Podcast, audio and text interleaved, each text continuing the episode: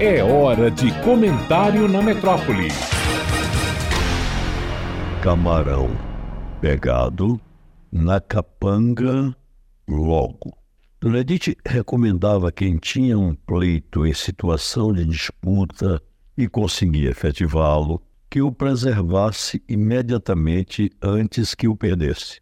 É o caso da aprovação pelo Congresso Nacional do arcabouço fiscal agora submetido à sanção do presidente da República, que demandou contínua luta para consegui-lo. Advertiu-se aqui no, no, comentário anterior que essa providência acaba com o odioso teto de gastos imposto ao Poder Executivo da União, embora o arcabouço fiscal continue sendo um impedimento para as despesas sociais, que não são propriamente de custeio, e sim de investimento. Portanto, com bondosas repercussões para o ser humano.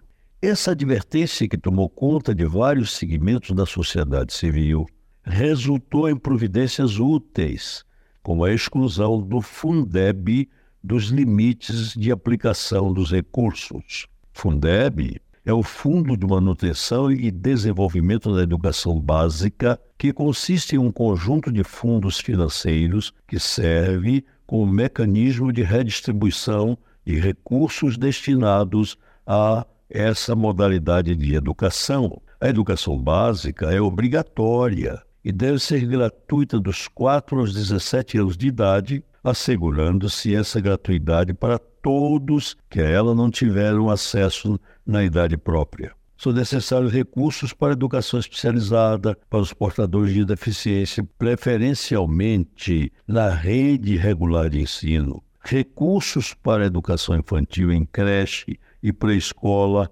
oferecida às crianças até 5 anos de idade. Recorde-se o atendimento ao educando por meio de programas suplementares de material didático, transporte escolar, alimentação e assistência à saúde. Enfim, tudo isto necessita da atenção da sociedade civil, porque ao não oferecimento do ensino obrigatório pelo poder público ou a sua oferta irregular, importa a responsabilidade da autoridade competente. Acrescente-se a necessidade de progressiva universalização do ensino médio gratuito.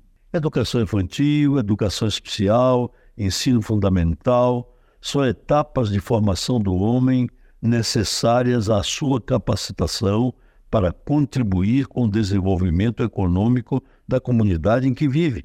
Logo, a luta que foi empreendida para obter os recursos financeiros, luta vitoriosa, foi uma demonstração de que é um duelo semelhante à pesca do camarão. Inquieto que, se não colocado logo na capanga, ele foge. Edivaldo Brito, para a Rádio Metrópole.